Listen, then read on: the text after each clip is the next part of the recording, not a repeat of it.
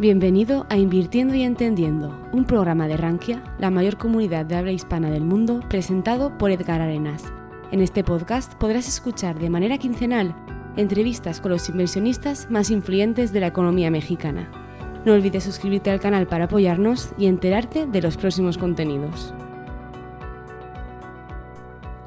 Bienvenidos a un episodio más del podcast Invirtiendo y Entendiendo. Esta vez converso con el lobo de Reforma como Aaron Brenner se autodenomina, y quien es subdirector de operaciones de derivados en la Bolsa Mexicana de Valores. Durante una hora nos sumergimos en el mundo de los activos financieros derivados, su funcionamiento y los distintos usos prácticos que le ofrecen al inversionista individual y al gestor profesional. Aaron nos comparte su visión sobre múltiples activos de inversión y nos ofrece consejos que les serán de utilidad a cualquier inversionista. Bienvenidos. Entender para invertir. Hola Edgar, muy bien, gracias. Eh, gusto en saludarlos a todos.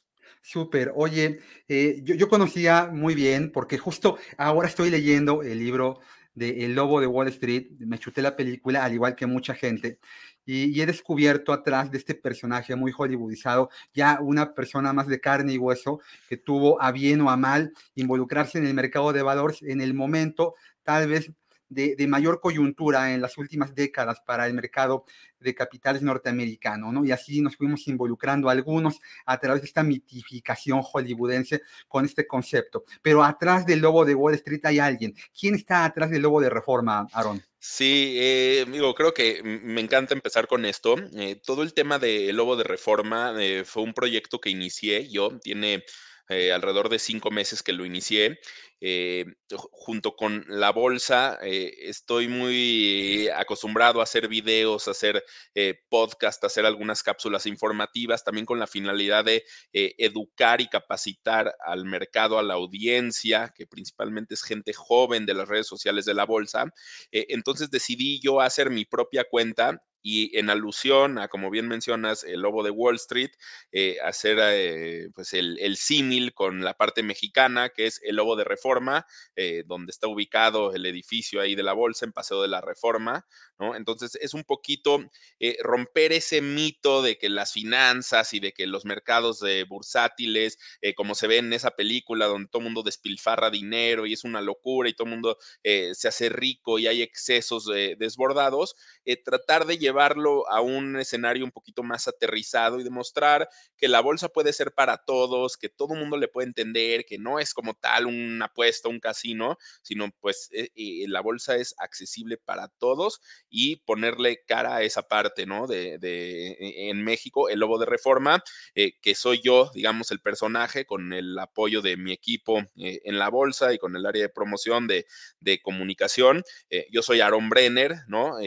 soy el responsable de toda la operación de derivados en el grupo Bolsa Mexicana eh, de Valores. Entonces, pues bueno, es un poco jugar con ese papel. Entonces, bueno, invitar a, la audiencia a que me sigan en la cuenta eh, de Instagram y de TikTok como el lobo de reforma.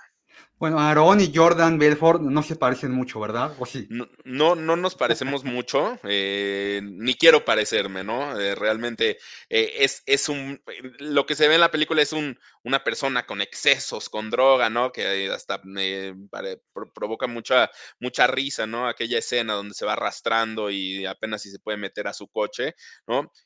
yo trato de reflejar pues, un poquito lo contrario, sí, con algunas exageraciones de repente que suba ahí en, la, en las redes, pero siempre tratando de mostrar y de informar al mercado, pues de, lo que son las finanzas en realidad, que debería ser algo accesible para todo mundo.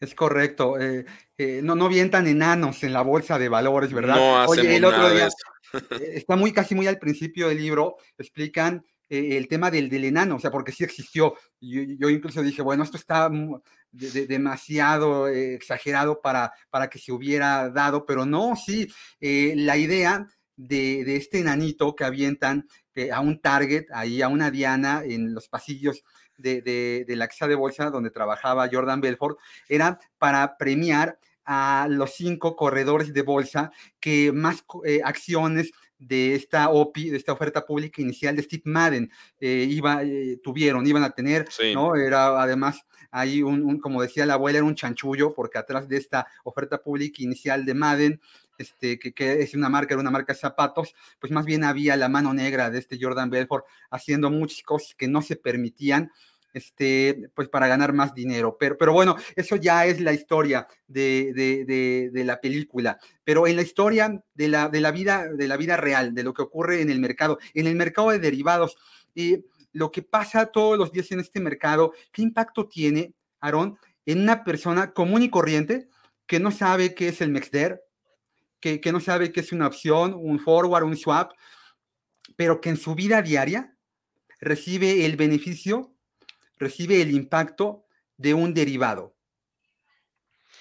Eh, me parece una pregunta interesante eh, yo te la contestaría de la siguiente manera. Existen eh, muchos mitos, muchas leyendas urbanas, historias tenebrosas a lo largo de la historia que han ocurrido con derivados, ¿no? Se escuchan en la crisis del 2008, empresas que quebraron eh, por hacer mal uso de los derivados. Entonces, hay quien oye la palabra derivados y se asusta, ¿no? Entonces, algo que yo siempre trato de transmitir en mis pláticas, eh, doy clases mucho tiempo como profesor en la universidad, es tratar de romper ese mito y demostrar que los derivados, justamente, eh, su finalidad es todo lo contrario, es los derivados bien utilizados nos ayudarán a administrar riesgos, a pronosticar flujos de efectivo futuros, a hacer coberturas, ¿no? Y entonces eh, los derivados se convierten en un aliado nuestro, ya sean futuros, opciones, swaps o una combinación de estos, nos pueden ayudar a mitigar riesgos, eh, acotarlos y eh, de esta forma poder llevar a cabo inversiones eh, cuyos eh, resultados finales pues sean más satisfactorios o cuya probabilidad de éxito al final sea más satisfactoria. Evidentemente, si usamos mal los derivados, como cualquier otra inversión o cualquier otro aparato, cualquier otra plataforma en el mundo, mal utilizada, pues te lleva eh, o te implica riesgos adicionales que nadie quisiera correr y es todo lo contrario, ¿no? Entonces, eh, yo me, yo siempre, a ver, si lo usas bien, te va a ir bien o te van a servir. Y si lo usas mal, pues como todo en la vida, eh, haciéndolo mal o corriendo riesgos adicionales o exacerbados, pues esto trae consecuencias negativas realmente y pues ahí se presentan esas historias tenebrosas como las que hemos escuchado a lo largo de la historia, ¿no? sin duda, para una persona física, eh, yo siempre los invitaría a animarse a invertir, o sea, no, no creer que esto es algo para eh, genios matemáticos ni para magnates millonarios, no, todo lo contrario, todo mundo puede abrir una cuenta de inversión. Yo eh, recomiendo iniciar con eh, activos de inversión un poco más simples, ¿no? Como acciones, como quizás instrumentos de renta fija, y poco a poco, conforme vas agarrando algo más de experiencia, pues irle sumando a tu portafolio algo de apalancamiento a través de los derivados y utilizarlos eh, haciendo una combinación adecuada entre cuánto riesgo quiero correr y cuánto los quiero utilizar para cubrir mis otras posiciones en un portafolio. Entonces, realmente es un instrumento que está a la mano de cualquiera, todo mundo puede operarlos, no se necesita eh, gran cosa, ¿no? Entonces, realmente es para todos y que todos le puedan sacar el mayor provecho haciendo un uso correcto de los mismos. Durante mucho tiempo, eh, Pemex realizó coberturas, ¿no? Opciones, la oportunidad de que eh, cubrir un decremento en el precio de la mezcla mexicana de petróleo que, ha sido a lo largo de mucho tiempo una fuente de ingresos muy importante para el país. Ahora ya tal vez no sea la más grandota, ¿no? Ya las exportaciones e incluso las remesas eh, superan a lo que México vende de hidrocarburos al exterior, pero sigue teniendo un impacto muy importante en las finanzas gubernamentales, ¿va? Correcto. Eh, México, al ser un país eh, productor de petróleo y exportador natural de petróleo, siempre está expuesto a fluctuaciones en el precio ¿no? del petróleo. Si el precio del petróleo sube, pues a, Pemex, a México, pues le conviene, lo puede vender a un precio más alto. Sin embargo, si el precio cae, como sucedió, ¿no? Todo el mundo recordará cuando inició la pandemia en el 2020, se vivió ese caso eh, extremo, extraordinario, una, una cola ahí de la distribución eh, de bajísima probabilidad que el el precio del petróleo incluso se fue a números negativos. ¿Qué quiere decir esto? Te pagaban por llevarte el petróleo. Había una sobreoferta de petróleo, eh, no había demanda, nadie usaba sus coches, nadie viajaba. Entonces, eh, es un riesgo enorme que corre el país que el precio del petróleo caiga porque le cuesta producirlo una cierta cantidad y lo podría vender en el mercado pues, a un precio menor, lo cual implicaría pérdidas enormes. Entonces, ¿qué es lo que hace eh, el gobierno? Pues cada año lleva a cabo una cobertura petrolera a partir de opciones tipo put, donde las adquiere y con eso garantiza un precio mínimo al cual puede vender eh, su petróleo producido. Si el precio del petróleo en el mercado está por arriba, no ejerce su opción eh, eh, lo vende en el mercado y simplemente pierde el costo de la prima por haber adquirido esa opción tipo put.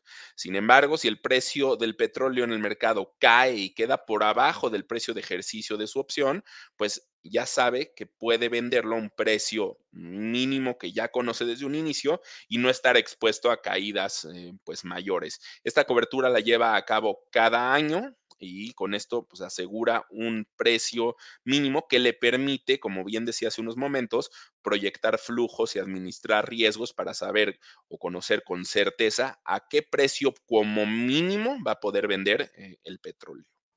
México, México eh, como gobierno durante muchísimo tiempo, hablo del cardenismo, ¿no? El nacimiento de petróleos mexicanos, ¿no? Esta exacerbación nacionalista de lo que significaba el petróleo es mío, ¿no? Yo, a mí, yo nunca tuve un, un, barril de petróleo en mi casa, pero a mí siempre me dijeron que yo era dueño del petróleo, ¿no? En fin, otro día platicaremos de eso, ¿no? Da mucho para cortar. Pero eh, hasta 1994, México vivió sumergido en esta dinámica de eh, eh, producción, refinamiento y, exportación de hidrocarburos, pero se firma el Tratado de Libre Comercio de América del Norte. Y ahí la dinámica eh, del país cambia completamente.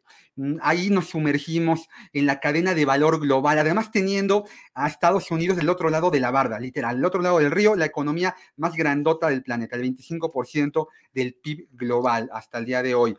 Y ahí México se mete en esta dinámica en donde se vuelve el principal socio comercial de Estados Unidos. Y esto significa que fluyen una gran cantidad de dólares hacia el país, ¿no? Les vendemos muchos productos, Hoy en día las exportaciones son la principal fuente de ingresos del país y todos los días escuchamos hablar del nearshoring.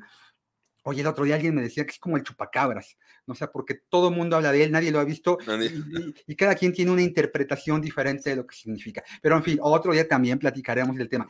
Aquí el punto es que en esta interacción, y interrelación con la economía norteamericana, el tipo de cambio nos dejó de doler como nos dolía en los 70s y en los 80s, ¿no?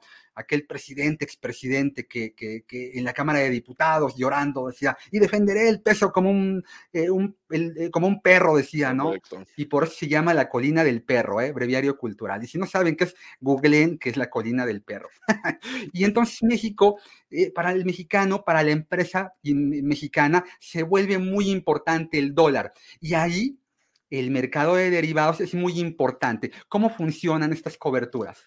Eh, mm, de acuerdo. Eh, mira, eh, efectivamente todo el tema coyuntural actualmente, el año pasado, nadie en su sano juicio hubiera imaginado un comportamiento del, del, tipo de cambio peso dólar como lo vimos, ¿no? Iniciamos el año cercano a los 20 pesos, terminamos, incluso hubo momentos en el año que cotizó por debajo de 17, 16.62, si no mal recuerdo, fue el mínimo.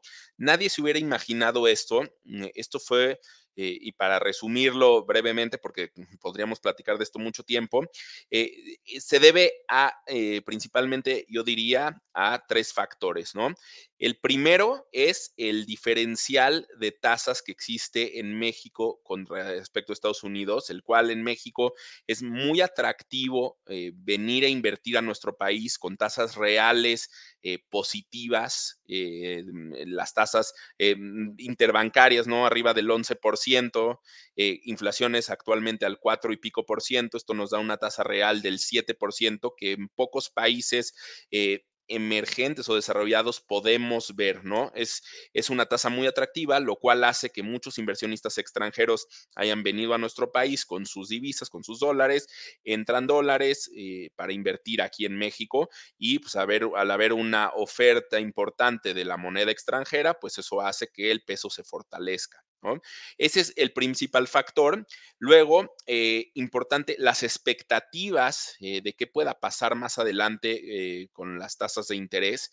Los bancos centrales actualmente están posicionados y listos para empezar a bajar las tasas. no se sabe todavía con certeza en qué momento del año van a empezar, quién va a empezar primero, si México Estados Unidos, pero sin duda, pues esto también jugará un papel importante en el comportamiento del tipo de cambio. Y finalmente el tema del nearshoring, como bien mencionas, que todo el mundo habla de ello, que pues, en palabras más, palabras menos, es eh, la colocación o la reubicación eh, de plantas eh, productivas o de mm, desarrollos de materias primas en México por parte de empresas principalmente de Estados Unidos. Entonces, la mano de obra, las materias primas allá, son más caras que venir aquí a poner una planta, entonces vienen acá, eh, hacen inversión extranjera en nuestro país, hay entrada de divisas y bueno, esto hace nuevamente pues muy atractivo al tipo de cambio y lo fortalece, ¿no? A nuestro eh, querido peso. Eh, todo esto jugó un papel importante el año pasado y al inicio de este en el tipo de cambio y eh, sin duda los derivados nos pueden ayudar a cubrirnos ante esta incertidumbre tan grande que hay. Hay quien cree que este año, pues con todo esto que menciono de las, eh, los recortes en las tasas, aunado a las elecciones eh, presidenciales que va a haber tanto en México como en Estados Unidos, pues hay quien cree que el tipo de cambio va a rebotar y va a empezar a subir, hay quien cree que va a permanecer estable sobre estos niveles y hay incluso quien cree que pueda seguirse fortaleciendo un poco. De acuerdo a tus expectativas, pues tú a partir de un derivado, un futuro del dólar, el cual puedes encontrar en, en Mexer, ¿no? en el mercado mexicano de derivados, puedes garantizar un precio de compra o un precio de venta de dólares en una fecha futura pero un precio que pactes desde el día de hoy. Y esto te da o te permite eh, la libertad de que hoy no tengas que tener ni los pesos para comprarlos, ni los dólares para entregar, sino que puedes vender y eh, llevar a cabo tu negocio, ¿no? Probablemente eh, importes mercancía, tú la tienes que pagar en el extranjero en dólares, eh, tú la vendes aquí en pesos, tu riesgo es que cuando quieras salir a comprar los dólares con los pesos que vendiste aquí, el tipo de cambio se haya subido para pagarle a tu proveedor extranjero, bueno, pues tú puedes amarrar un precio de compra de dólares en una fecha futura a un precio que desde hoy pactes. O por el contrario, si tú eres un exportador de mercancía, la cual te la van a pagar en dólares, pero tus costos aquí son en pesos, pues tu riesgo es que el tipo de cambio se eh, aprecie más, ¿no? Que el peso eh, se fortalezca, que el tipo de cambio baje, por lo que en el momento en que te van a entrar dólares del extranjero, esos dólares valgan menos que lo que valen actualmente. De esta forma, tú con un derivado podrías garantizar un precio al cual vas a eh, mm, comprar o a vender esos dólares en la fecha futura para hacer frente a la necesidad que tengas en una u en otra eh, divisa, ¿no? Entonces, realmente esa es la idea de los derivados, poder garantizar precios de compra o precios de venta en fechas futuras a precios pactados desde el día de hoy, sin la necesidad de contar actualmente con el activo subyacente del instrumento, que en este caso pues serían los dólares. ¿Podrías decir que un derivado utilizado de forma correcta ayuda a mitigar la incertidumbre?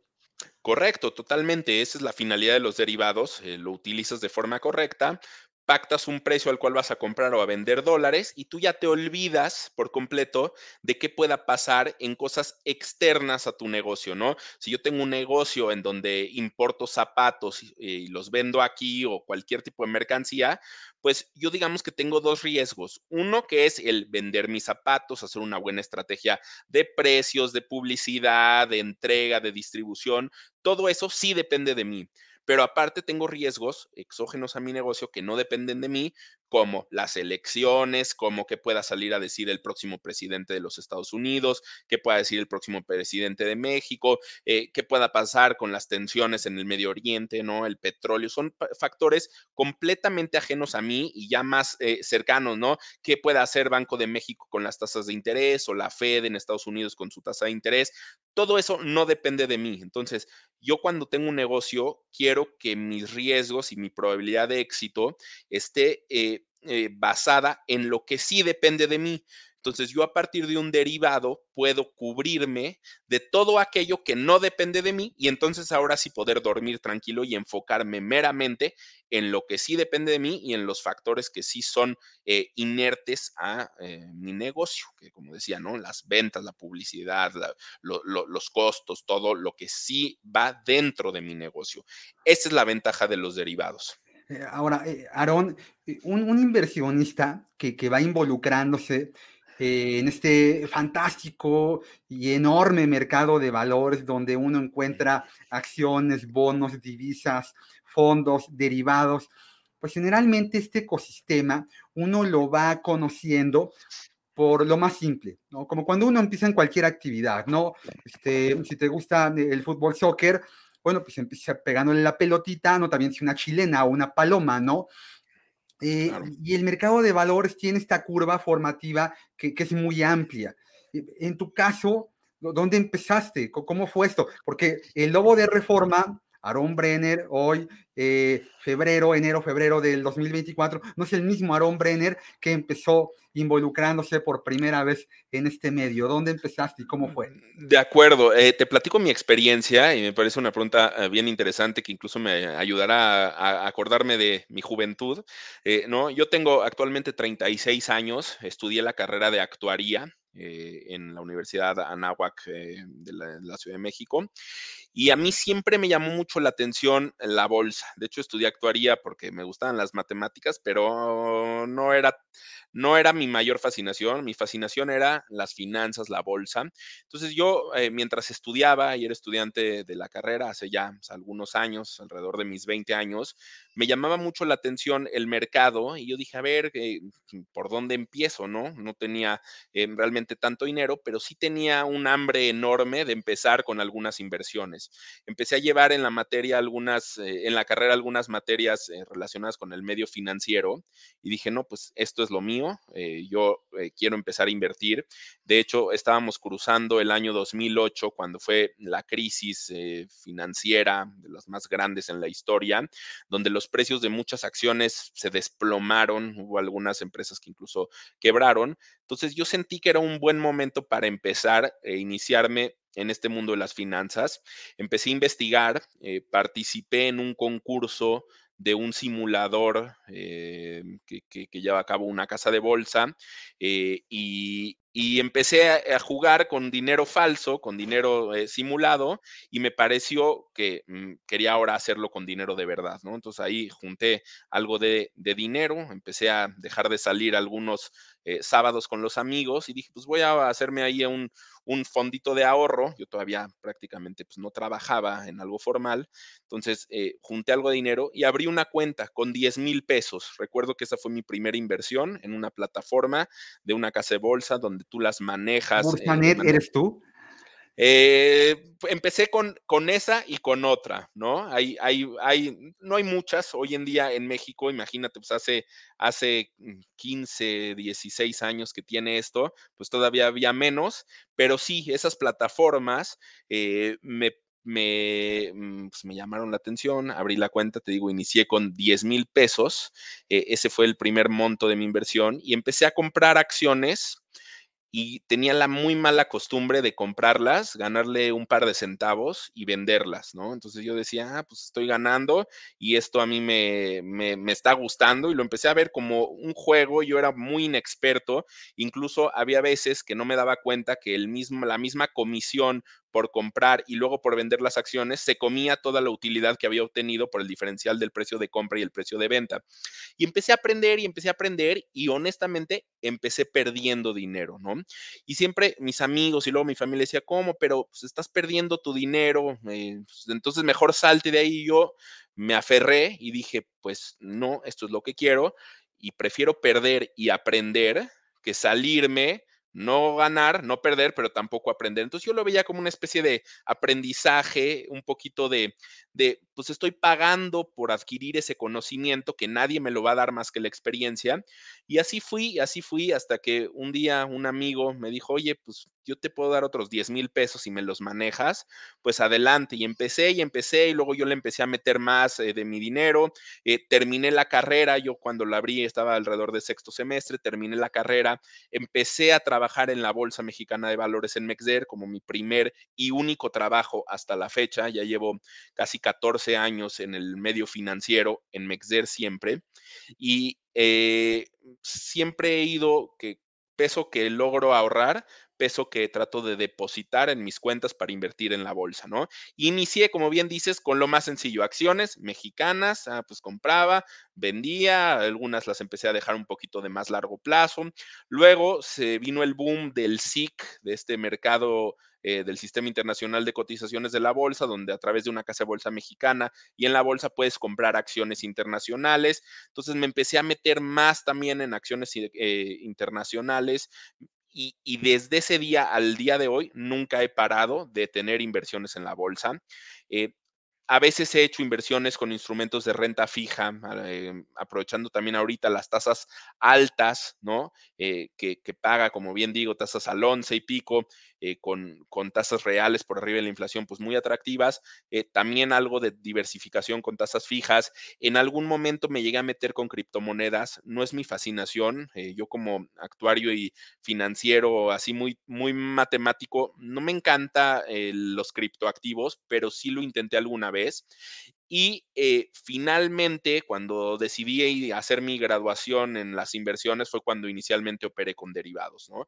Entonces, abrí una cuenta en una plataforma del extranjero eh, que igual me permite desde un celular o desde una computadora comprar y vender eh, contratos de futuros y de opciones sobre índices, sobre acciones, y me empecé a meter eh, un poco de cobertura, un poco de, especulación con activos pues, que me permitían un apalancamiento interesante. Cuando te cubrías, ¿con qué te cubrías? Eh, hacía, em, por ejemplo, algunas estrategias cubiertas como tenía una acción, por ejemplo, y si venía a lo mejor un reporte trimestral o quería protegerme ante un periodo de volatilidad, pues eh, me cubría con una opción, vendía una opción. Eh, de modo que, por ejemplo, yo vendo, si tengo las acciones y vendo una opción tipo call, si la acción se baja, eh, yo pierdo por el lado de mis acciones, pero no me ejercen ese call y capturo la prima por haber vendido ese call. Entonces, digamos que abarato el costo eh, mm, al cual había adquirido las acciones. Si la perdón, si la acción se sube, eh, yo estoy contento porque tengo las acciones, pero bueno, me las ejercen y me quedo con la prima, ¿no? Entonces una, empiezo a hacer estrategias de juego entre el subyacente, que son acciones, y su cobertura con eh, venta de opciones. Eh, y con esto, pues, mm, digamos que al día de hoy, como digo, fue mi graduación, entonces he tenido, pues, exposición a inversiones en renta fija, renta variable accionaria, eh, criptomonedas muy poco, no me encanta el tema, y eh, ya con los derivados, ¿no? Eh, futuros de índices en Estados Unidos, futuros del S&P, son, son inversiones pues muy interesantes. ¿Qué, opinas del apalancamiento, Aaron? Porque el apalancamiento va muy de la mano del derivado. Y alguna vez escuchaba a, a Warren Buffett que, bueno, pues eh, tal vez él, ve un poquito más en blanco y negro todo esto, ¿no? Y él decía, eh, los derivados son una arma de destrucción masiva, decía, muy de la mano del apalancamiento que tienen este tipo de instrumentos.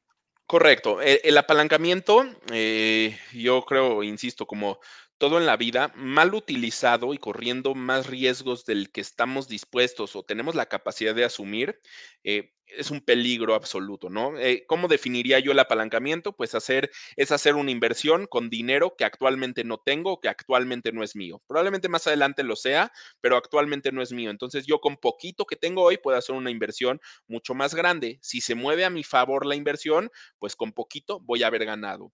Pero si se mueve en mi contra y estoy apalancado con un movimiento pequeño en el mercado del subyacente, el mercado de contado, pues eso me lleva a una pérdida potencialmente mayor eh, que incluso me puede llevar a perder el 100% o incluso más del 100%, ¿no? Eh, yo lo definiría, ¿no? Por ejemplo, en el caso de las apuestas, eh, las apuestas, por ejemplo, deportivas, pues cuando tú apuestas a que un equipo relativamente chico va a ganar un campeonato, pues el momio que te paga es mayor, es un momio grande, entonces tú con una apuesta pequeña puedes ganar mucho dinero. Por el contrario, si tú te pones ahora la cachucha de la casa de apuestas, pues tú estás dispuesto a pagarle por ganarte poquito un momio mayor cuyo eh, porcentaje de, o sea, cuya probabilidad de ocurrencia, pues es, es, pequeño, ¿no?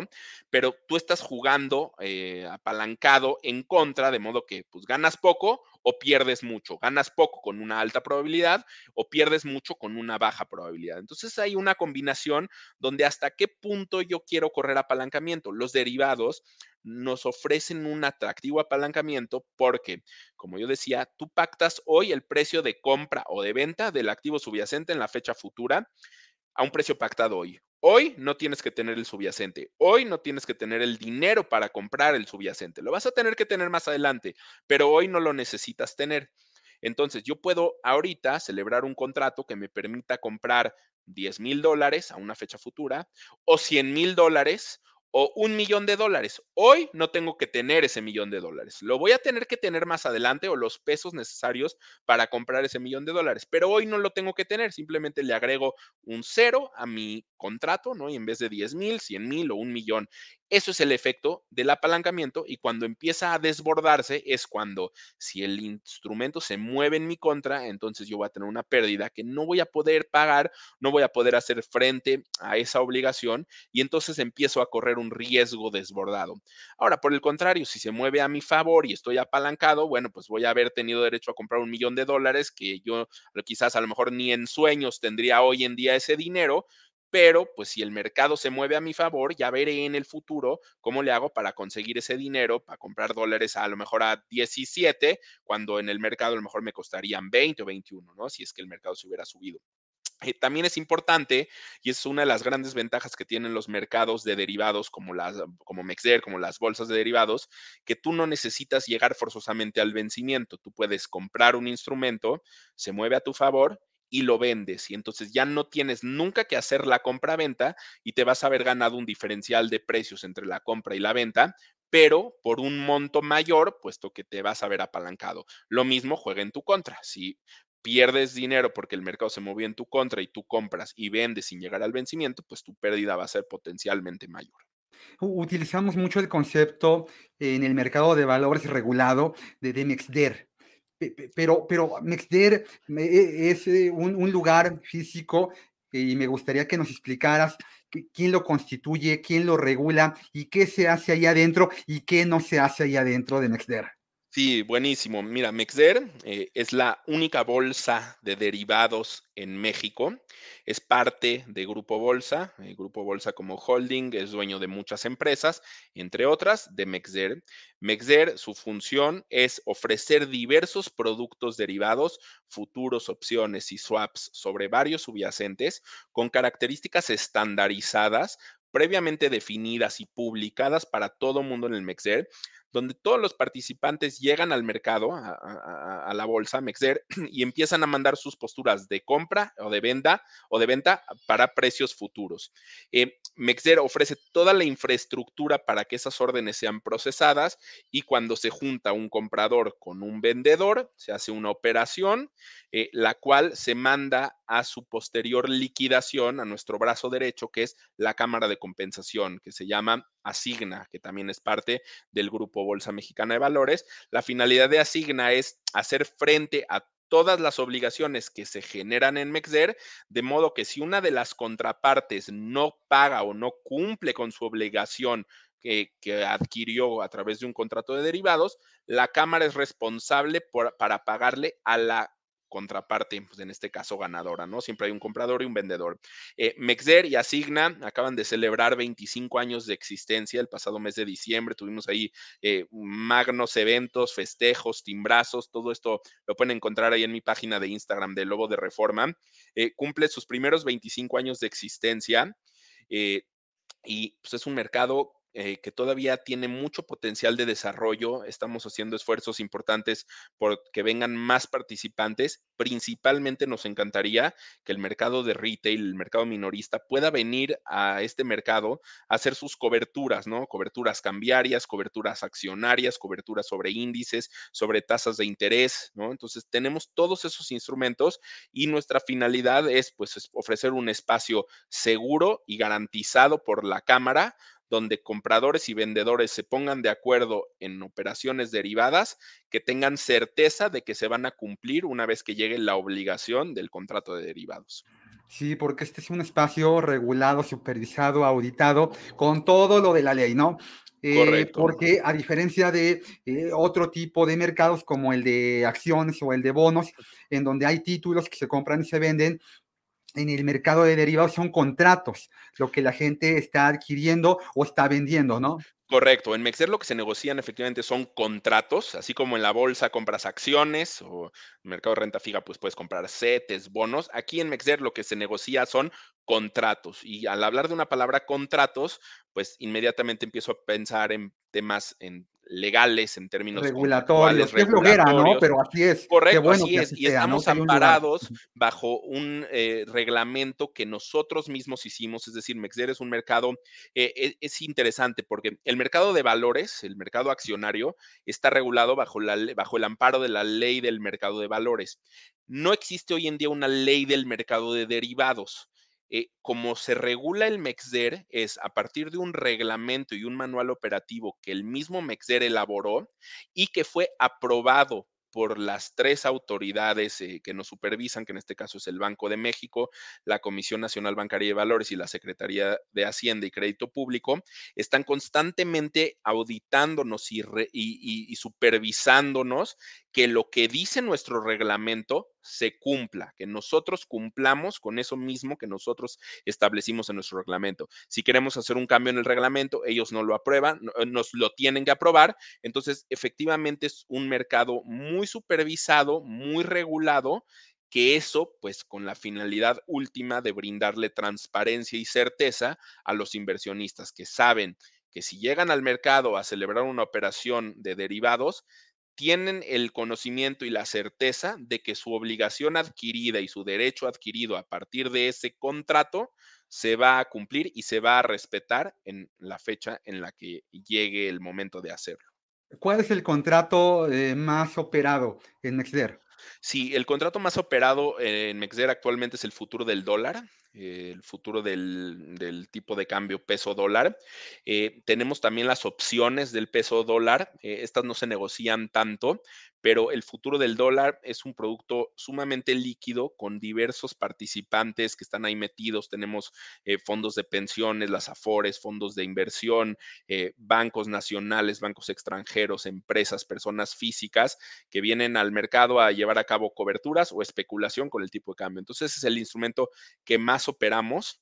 Eh, te diría que el número dos eh, está ahí peleado el segundo lugar por futuros del IPC, que es el principal índice del mercado accionario, el, el, mercado de la Bolsa Mexicana de Valores, el índice de precios y cotizaciones, que es el IPC. Tenemos contratos de futuro sobre este índice y también los swaps de TIE de 28 días, que este es el último año que va a ser la referencia en nuestro país. Es eh, quizás otro tema para, para otra ocasión, pero eh, México se está adaptando a las, a las políticas internacionales y a las tendencias de sustituir tasas eh, basadas en encuestas, como es el caso de la TIE de 28, por tasas referenciadas a operaciones reales de mercado, que en este caso en México es la TIE de fondeo.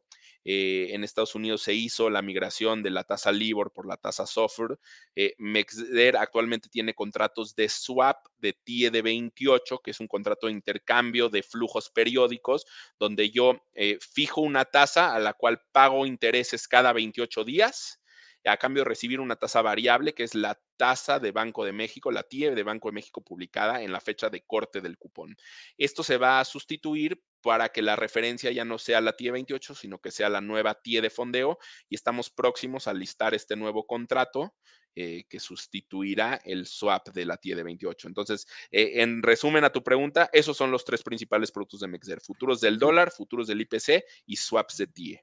La primera vez, Aaron, que eh, yo, yo vi algo sobre, sobre el mercado de valores en, términos generales fue una película de, los ochentas, clásica, que en México la intitularon De mendigo a millonario. En, inglés se le conoce como Trading Places.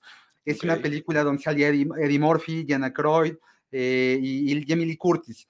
Es una película donde al final, en el piso de operaciones de Nueva York, comercian contratos de futuros de jugo de naranja congelado.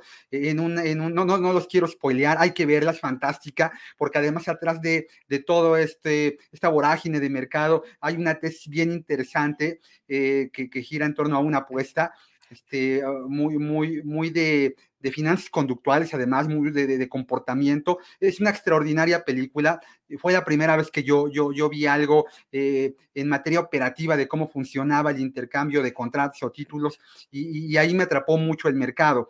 Pero bueno, se fue como yo, fue un poquito involucrándome y luego ya, ya muy entrado, concluido, concluí, ya concluida la carrera, eh, tengo que hacer mi, mi certificación ante la MIB para, para, poder este, trabajar en la parte comercial de una casa de bolsa. Primero fue la figura 1, ya es la figura, la figura 3, evolucioné un poco ahí para, para poder operar otro tipo de mercados y a mí se me pide, se, nos exige tener, eh, aprobar, además es obligatorio para la figura 3, el módulo de derivados.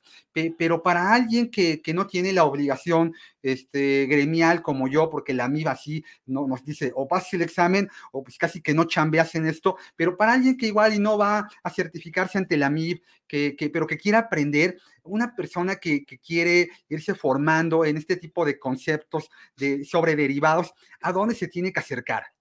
Eh, mira, yo, yo te, te, voy a dar varias recomendaciones eh, y a la audiencia le voy a dar varias recomendaciones. Eh, hay muchas eh, películas, muchos libros y mucho contenido eh, financiero. Creo que hay que ser bien selectivos para tratar de identificar cuáles son eh, las mejores fuentes.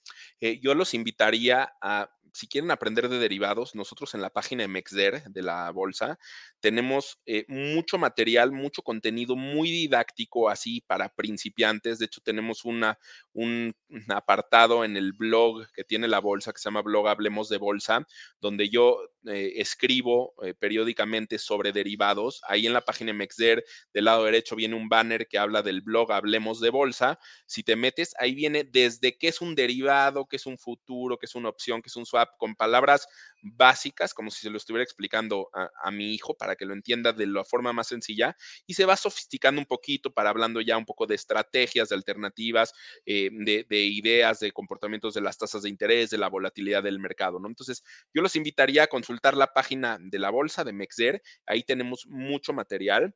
Eh, en cuanto a bibliografía, para hablar de derivados, siempre está el tradicional libro de John Hull, eh, eh, Options, Futures and Other Derivatives. También lo recomendaría mucho. Es un libro también no con lenguaje tan simple, está en inglés, pero sí nos ayuda a adentrarnos más en el mundo de los derivados.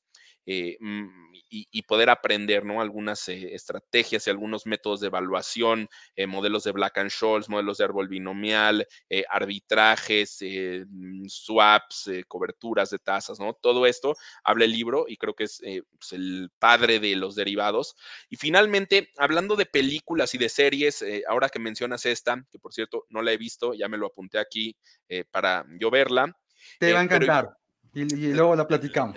La voy a ver y luego la platicamos. un capítulo de puras películas y series. Eh, estaría excelente. Yo les recomendaría, eh, hay una película que se llama eh, Margin Call, que es una película, yo creo que por ahí del 2010, 2011, que incluso estuvo en el cine y tiene ahí un elenco de actores bastante buenos. Véanla, se llama Margin Call. no sé si la pueden encontrar en Netflix o en Amazon Prime o en alguna de estas, pero es una película que nos platica de cómo una persona se dio cuenta de la enorme crisis que se venía en el 2008 eh, y como que nadie le creía eh, hasta que alguien le empezó a creer y esto se vino abajo y colapsó el mercado, el sistema financiero, eh, principalmente en Estados Unidos y como contagio en el mundo. véanla, se llama Margin Call. También la mm, película famosa de The Big Short, eh, que es la gran apuesta, si no me equivoco en español, que es también la historia de los Credit Default Swaps, eh, también de la crisis del 2008, como un participante que preveía que tarde o temprano los créditos hipotecarios otorgados iban a dejar de pagarse, estaba apostando a que eso iba a suceder, no sucedía, no sucedía, hasta que un buen día sucedió y esta persona pues ganó muchísimo dinero. Les recomendaría mucho ver esa película para también tratar de entender un poco qué ha pasado con el mundo de los, eh, de los derivados, ¿no?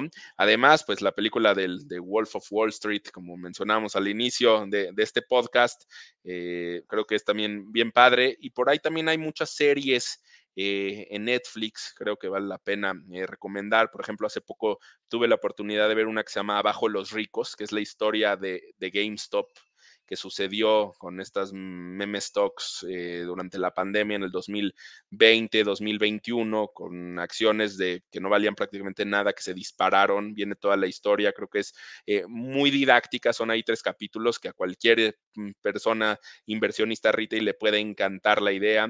Eh, también recomendaría, por último, y como dices, podríamos hacer un capítulo de películas, pero la del monstruo de Wall Street también está en Netflix, es la historia de Bernie Madoff, eh, uno de los fraudes eh, con esquemas piramidales más grandes, si no es que el más grande en la historia de los mercados que fue hace no mucho tiempo. Y por más increíble que parezca, con todo lo que ya había de tecnología y de supervisión, nadie se dio cuenta del fraude gigantesco de billones de dólares que este hombre estaba cometiendo. Se llama el monstruo de Wall Street, eh, es el caso de Bernie Madoff. recomendaría eso. De, las pelis, pensaba en Margin Call, yo, yo la me parece que de todas a mí es la que más me llena, porque además la narrativa es épica, todo pasa literalmente en, en, 12 horas. Sí, sí, en una noche. persona que, si no mal recuerdo, quien descubre es un matemático que trabajaba en la NASA y se lo llevan para hacer este, revisión de modelos matemáticos ahí en el área de, derivados, se da cuenta de que va a colapsar el mundo. Se da cuenta en una noche. sí, fantástico. La, la, el elenco es fabuloso. Está Kevin Spacey, está Demi Moore, Jeremy Irons. Si no mal recuerdo, es el CEO de, de, lo que sería Lehman Brothers. Correcto. Y, yo agregaría una que tiene que ver con derivados. Yo primero leí el libro y luego vi la película, me pareció muchísimo mejor el libro, que es La cuenta secreta. Eh, luego luego la, la película la intitularon Road Trader, este, que, que en donde, si no mal recuerdo, este, eh, el actor es el mismo que hace a Obi-Wan Kenobi, ahorita se me fue el nombre, o, o Renton en Transpotting, y que es un trader de derivados que en Singapur quiebra a Banco Baring, ¿no? Hace ya bastante tiempo. Este, es una película también, una historia fantástica. Si pueden conseguir el libro, háganlo. A mí me lo prestaron este, y, este, y bueno, lo devolví. o sea, que ya saben que si me prestan un libro, sí los devuelvo, ¿no? Este, y luego vi la película y me pareció que le faltó mucho, ¿no? A la, narrativa, pero sí, me parece que hay que encontrar, como decías, lugares donde elegir la información y, en, este, en, este, en este entorno, en donde hay una gran cantidad de, información y la información fluye muy rápido, eh, Aarón, ¿cómo elegir? ¿Cómo definir qué eh, información es la que es válida para tomar decisiones de inversión? Eh, creo que esa parte puede llegar a ser la, más difícil, ¿no? Hay una cantidad eh, brutal de información, todo el mundo te recomienda, todo el mundo cree que sabe, todo el mundo se quiere sentir, y hoy en día con las redes sociales, influencer, todo el mundo cree que puede dar una recomendación, y hay gente que eh, no tienen ni idea, no tienen los conocimientos. Y también hay gente que, que pues escucha, no cuestiona, no, no valida la información que está escuchando y se aventura luego, luego a llevar a cabo inversiones que mal entendidas y mal llevadas a cabo, sin duda, te conllevan pérdidas, ¿no? Entonces, pues yo mi recomendación sería siempre tener cuidado, nunca invertir en algo que no entiendes en qué estás invirtiendo. Si le entiendes a las acciones, pero no a los derivados, pues inicia, como bien dices, pues por lo básico, cómprate unas acciones, manténlas ahí de largo plazo. No empieces operando estrategias con opciones porque seguramente vas a acabar perdiendo si ese es tu inicio. Entonces, ser bien selectivo y yo, como digo, mi recomendación es nunca invertir en algo que no entiendas y siempre eh, cuestionar las fuentes de cualquier tipo de recomendación que venga de pues, un experto, de un profesional en la materia y no hacer caso a cualquier video o a cualquier eh, noticia que puedas eh, encontrar en, el mundo digital, ¿no? En las redes sociales o, en cualquier fuente. Yo creo que, yo creo que la siguiente gran película sobre el medio financiero ya no va a tener que, que, ver con, con, con eh, algún, alguna crisis, eh, sino con esta capacidad que ya tiene hoy la información de influenciar al inversionista. Eh, seguramente vamos a ver en algún punto alguna película en donde alguien va a salir diciendo a través de YouTube o TikTok, hay que hacer esto, esto va a provocar algún quebranto, ¿no? La facilidad con la que hoy eh, confiamos este, en quien tenemos enfrente en la pantalla. Eh, y esto me lleva a pensar en que el, gran adeudo del inversionista, del buen inversionista, Aaron, puede ser no tal vez conocer sobre mercado, sino conocerse a él mismo, ejecutar un ejercicio de introspección, que, es muy raro, eh, Aarón. Eh, yo, yo, colaboro en una casa de bolsa en la parte comercial y, con la mayoría de inversionistas con los que yo tengo contacto, eh, suelen tener un conocimiento muy escaso de, quiénes son como inversionistas, ¿no? De definirse como un inversionista conservador, moderado, agresivo, sofisticado, definir en qué puedo invertir, en qué el estómago no me da para invertir, cuál es mi horizonte temporal. Es más, cosas tan básicas como etiquetar eh, el, activo de inversión en el que estás poniendo tu patrimonio, ¿no?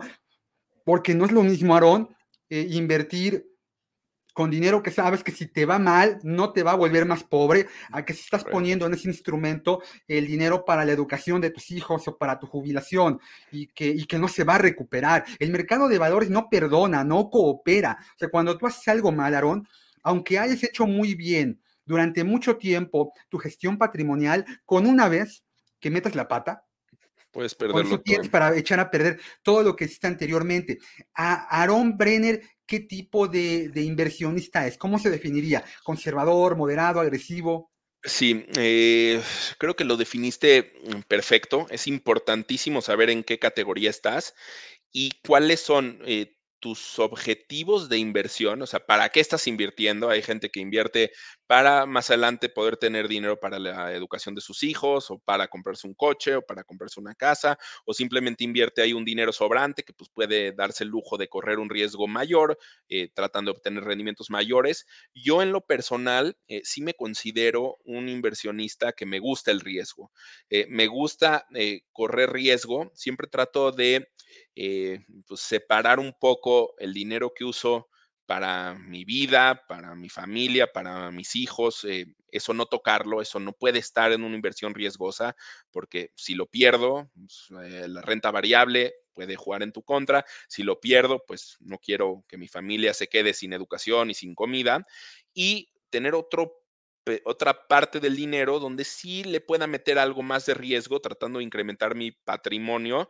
Entonces, yo en lo personal me considero un inversionista eh, sí agresivo, sí me gusta eh, el riesgo, me gustan los eh, activos riesgosos, trato de identificar potenciales digamos, activos que puedan tener volatilidad o que estén subvaluados y que crea que se puedan recuperar de manera agresiva. No me encantan las, eh, por ejemplo, inversiones en, índices que a lo mejor pues te da eh, ahí algo parecido a la tasa eh, libre de riesgo, quizás un, par de puntos porcentuales por arriba, sí prefiero tratar de hacer inversiones un poco más riesgosas con ese dinero que tengo destinado para ello. Y la otra parte, pues, en, en inversiones pues, lo más sencillas, ¿no? Inversiones a tasas fijas, que simplemente me genere un rendimiento en lo que no necesito el dinero y una vez que lo necesito, pues poderlo sacar, saber que no voy a haber perdido el patrimonio y haber generado algo de intereses. ¿Qué, qué te gustan más? ¿Acciones, fondos, ETFs?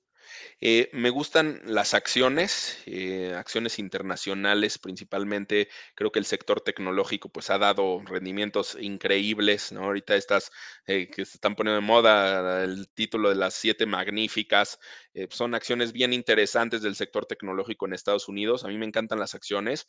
Eh, también me he metido mucho con ETFs apalancados. Hay muchos ETFs que replican índices, pero de forma apalancada, 3 a 1, ¿no? Entonces, pues bueno, con esto sí tienes una, una, exposición, digamos, diversificada a un índice que probablemente puede tener 500 acciones como el S&P o 35 como el IPC, pero que te va a dar un rendimiento apalancado, que lo que tiene en la panza ese ETF es, además de la eh, posición accionaria, pues puede tener ahí derivados que hacen que los rendimientos sean eh, pues potencialmente mayores o también que la pérdida pueda ser mayor, pero bueno, esto hace eh, que, el alfa que puedas llegar a capturar por una inversión en un ETF apalancado, pues sea mayor y superes al mismo, pues, al mismo mercado en sí. Ya, ya, ya, ya. ¿Qué, qué, qué recomendación le darías para a, un inversionista para eh, maximizar en este momento, que es un momento muy interesante, ¿no? Este, de, mercado. Ah, creo que es un momento muy coyuntural en muchos sentidos. Estados Unidos en los próximos años dejará de ser la economía más grande del planeta, antes muy probablemente de que concluya esta década, eh, a diferencia de las revoluciones industriales anteriores, esta al parecer va a tener un impacto social mucho más pronunciado de la, de la que tuvo la máquina de vapor, de la que tuvo la industrialización de posguerra. Este, yo creo que por muchas cosas, eh, la democratización del mercado de valores eh, hoy sí es un hecho. Eh, el otro día leía, leía un libro y me parecía muy interesante porque ponían una foto de estas fotos en blanco y negro todavía, donde eh, están eh, cientos de miles de personas afuera de Wall Street. Este, y uno decía, bueno, pues ¿por qué se van a manifestar? No, en aquel entonces, hablo del gran crack bursátil del siglo pasado, pues la, información fluía de forma muy lenta. Entonces la gente literalmente tomaba un tren este, del otro lado de Estados Unidos y llegaba a, Nueva York, llegaba a Wall Street y, se plantaba ahí para entender qué estaba pasando con el dinero que había invertido, con las empresas de las que era socio. Hoy los teléfonos inteligentes están revolucionando el mundo en todos los sentidos. Eh, la inmersión digital de la, de la pandemia, pues provocó que, aprendiéramos a, entretenernos en plataformas de streaming, eh, la gente que nunca había comprado por internet ya lo hace, este, y también aprendimos a invertir. Y, entonces en esta coyuntura, ¿qué, ¿qué, debería de tener en cuenta, Aaron, un inversionista eh, así como tú lo hiciste hace años, que pusiste ahí eh, el, dinero eh, virtual en, el reto Actimber, seguro fue ese, ¿verdad? Sorpresa, secreto. Hoy, hoy, ¿qué tiene que hacer un inversionista para no llevarse sorpresas negativas? Sí, mira, yo digo, no, no, es una frase mía, pero como dicen por ahí, ¿no? El mejor día para invertir era ayer el segundo mejor día para empezar a invertir es hoy, ¿no? Ya no lo hice ayer, ya no agarré el mejor día, pero pues voy a intentar agarrar un buen día que puede ser hoy viendo una tendencia de largo plazo. Eh, yo consideraría tratar de tener toda la información que está a mi alcance. Como decíamos hace unos momentos, hoy en día eh, los mercados suelen ser mucho más eficientes. Eh, toda la teoría de mercados eficientes que nos habla de que no hay posibilidades de arbitraje y de que todo mundo tiene acceso a la misma información en el mismo tiempo, no hay disparidades en los precios.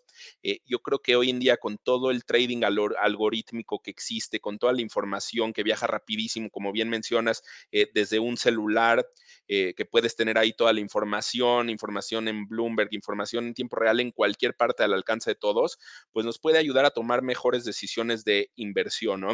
estamos ahorita iniciando lo que yo creo que va a ser la nueva, eh, la siguiente o la mega tendencia que es la inteligencia artificial, que también ya muchas empresas están eh, apostando, invirtiendo en esto. Eh, yo creo que va a ser el siguiente pues, mega evento disruptivo de los mercados. Entonces, pues tratar de identificar eh, bien y agarrar toda la información que esté a nuestro alcance para tomar decisiones de inversión adecuadas a nuestro perfil de riesgo. creo que estamos en un punto económico del ciclo económico muy atractivo y muy interesante. Como mencionamos hace rato, tarde o temprano los bancos centrales van a empezar a disminuir y a recortar sus tasas de interés, lo cual juega un papel positivo o a favor de los mercados de capitales. ¿Por qué? Porque eh, pues, los mercados de capitales, digamos que compiten con los mercados de tasa fija. Si la tasa fija sin riesgo me paga una tasa alta, pues ¿para qué me voy a la bolsa eh, a, arriesgarme?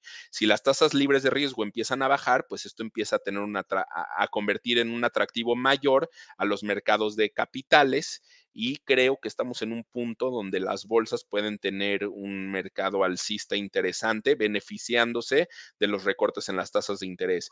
Entonces, eh, yo sin recomendar comprar, vender, en qué instrumento, en qué país, en qué mercado, mi recomendación es háganlo. O sea, abrir una cuenta, no se necesita mucho dinero, no se necesita ser un experto ni un magnate ni nada, es con la información que tenemos y de acuerdo al perfil de riesgo que estamos dispuestos a correr y que tenemos nosotros, empezar a hacer inversiones de acuerdo a nuestras capacidades con un dinero quizás sobrante y pues esa es la mejor recomendación que se puede hacer, ¿no? Invertir en lo que tú creas y en lo que tú le veas potencial. Hagámoslo hoy, en más de 100 años de mercados de valores profesionales estandarizados, la, el rendimiento del mercado de capitales en promedio ha estado 400 eh, puntos base por arriba de, de inflación, que es lo que hoy está pagando eh, un, bono de, tasa fija prácticamente en, todo el mundo. Aquí en México, de hecho, es más, la inflación eh, con los niveles que actualmente tiene versus la tasa de interés que teníamos, lo cual es una tasa real positiva, da por arriba de los 400 puntos base. Así que me parece que eh, en el mismo sentido de lo que comentas, no es para ayer, es para ahorita. Hace muchos años tuvimos un, un debate presidencial donde uno de los candidatos decía hoy a cualquier cosa que le preguntaban, decía hoy, hoy, hoy, pues así juega hoy el tema de inversión. Es para ahorita, es para hoy, hay que empezarlo y hay que empezarlo de la mano de la gente que, que le entiende a esto como Aarón, a quien yo le quiero agradecer muchísimo este, este tiempo de participación, pero antes de despedirme, de despedirlo, este, me gustaría, Aarón, preguntarte, bueno, ¿y a dónde te pueden encontrar? ¿Qué redes sociales tienes? ¿En dónde estás escribiendo?